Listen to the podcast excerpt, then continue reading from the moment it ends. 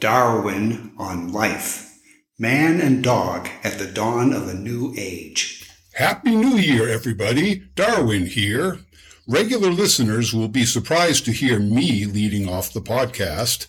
I will explain the situation in just a moment. For any of you new to Darwin on Life, let me give you a little background. I am a beagle.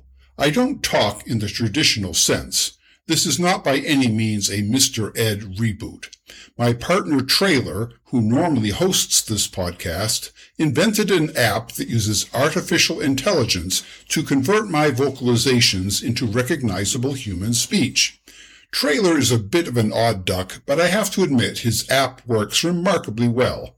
Thanks to his invention, I have had the opportunity to share my thoughts on a wide range of subjects. Please check out the earlier podcasts to hear me wax eloquent on a variety of topics, including labor relations, global warming, and presidential politics. I have no doubt you will find my insights captivating. Anyway, I suppose you are wondering where Trailer is. I am sorry to report that he is a bit under the weather today. He invited some of his professor friends over to celebrate New Year's Eve last night, and things got a little out of hand. Who would have thought that a bunch of nerdy science guys could raise such a ruckus? Several of them are still conked out in random corners of the apartment, most of them with dollops of guacamole dip festooning their vestments. Oh wait, I think I hear Trailer stumbling this way. Let's see if he is up to taking over the hosting duties. Oh, Trailer, do you realize it is almost noon? Time to get rolling. Oh, my aching head. I feel like I have a gerbil in my mouth. Good morning, Darwin. How is your. Say, wait a minute. I understood what you said. Are you talking into the app? No, silly. I wished on a star that I could speak like a real boy, and Jiminy Cricket granted my wish. Of course I'm speaking through the app. But how did you manage to turn it on? I didn't. You and your professor buddies were playing around with it last night, and you forgot to turn it off when you went to sleep. You all took turns trying to talk like a dog to see what the app would produce. I recommend you delete the recordings as soon as possible. If anyone on the college board of trustees were to hear them, your career would be toast.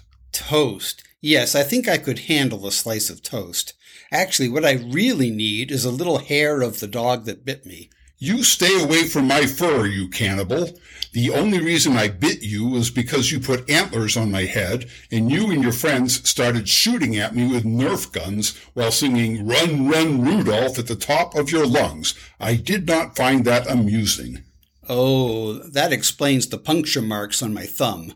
But I just meant I may need a little of what I drank last night to get rid of this hangover.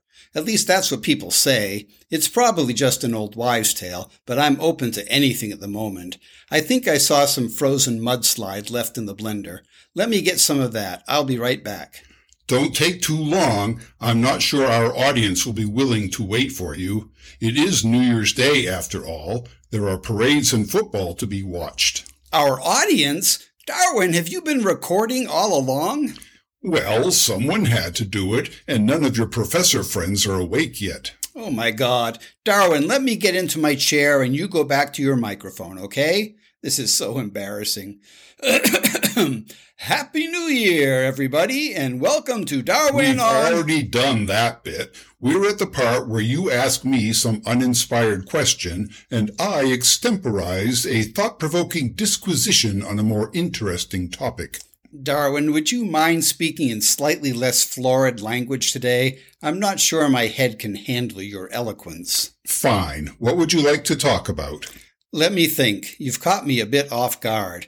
I know, since it's New Year's, why don't you tell me if you've made any New Year's resolutions? Is that something dogs do? It's not really part of our heritage. Dogs are pretty much perfect the way they are. We don't really need much self-improvement.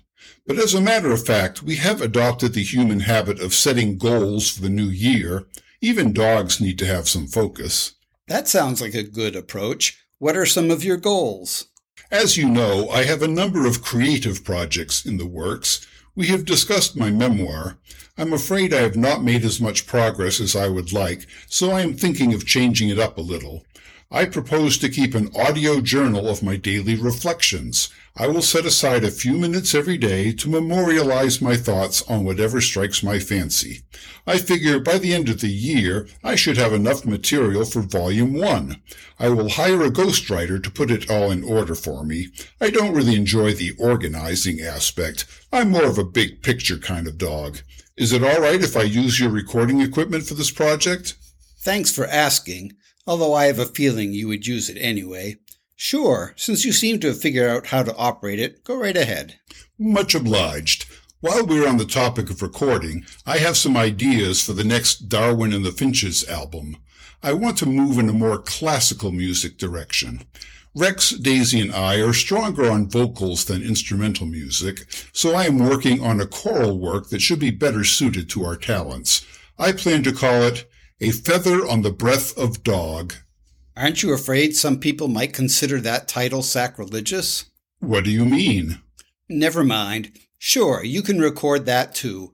Just do me a favor and try to keep Rex from slobbering on the microphone. I'll do my best. He is a golden retriever, though. Drooling is in his blood. Any other goals for the new year?